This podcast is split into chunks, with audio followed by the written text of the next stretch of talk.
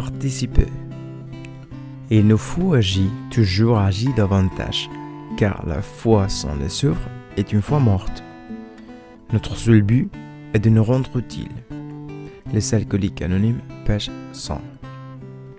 Je comprends que le service soit une partie essentielle du rétablissement, mais je me demande souvent, que puis-je faire? Tout simplement commencer par les occasions qui se présentent aujourd'hui. Regarder autour de moi et constater les besoins. Les cendriers sont-ils pleins N'ai-je pas des, mains et des pieds pour aller les vider? Et voilà que tout à coup je participe. La personne qui parle mieux fait peut-être de mauvais café. Celle qui s'entend le mieux avec les nouveaux est peut-être incapable de lire en public.